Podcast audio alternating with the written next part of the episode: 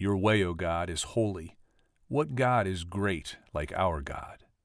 Psalm 77, verse 13. So I guess if I was, uh, you know, it was uh, 20 years ago and I had read this passage uh, from the 77th Psalm, uh, I would have uh, glossed right over it. And I really probably would not have asked any questions. Your way, O God, is holy. But God, uh, what God is great like our God? And I would, I, I would have avoided defining holiness. And the reason probably is I really didn't know Jesus. Uh, and holiness can be an intellectual concept, but it's also a way of being.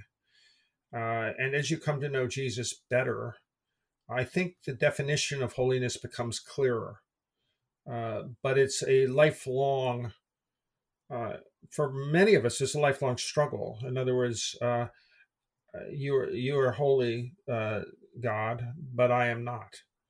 And I, I, think that sometimes that separates us from God. We we focus on I am not, uh, rather than I am, rather than the right way of looking at it, which is I am the excuse me, I am becoming, I am becoming.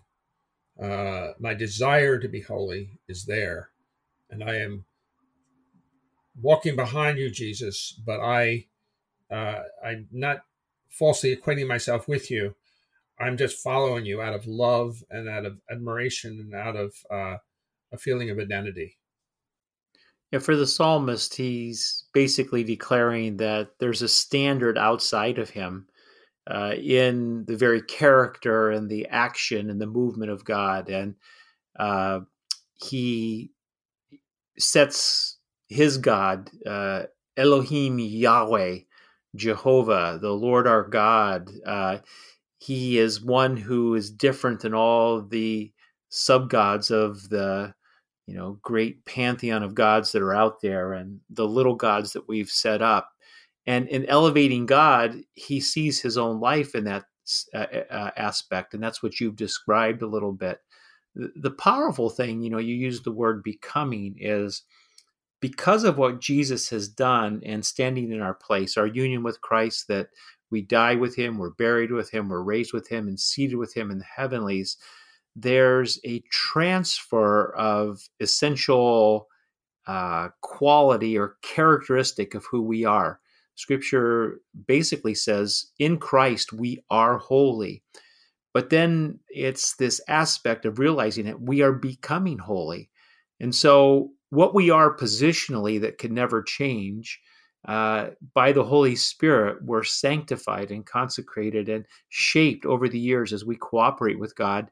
And that holiness becomes the outflow of our life. And uh, I'm not sure we'll ever fully get there on this side, but uh, it's part of God's process of developing us so that we would be a reflection of his character in this world.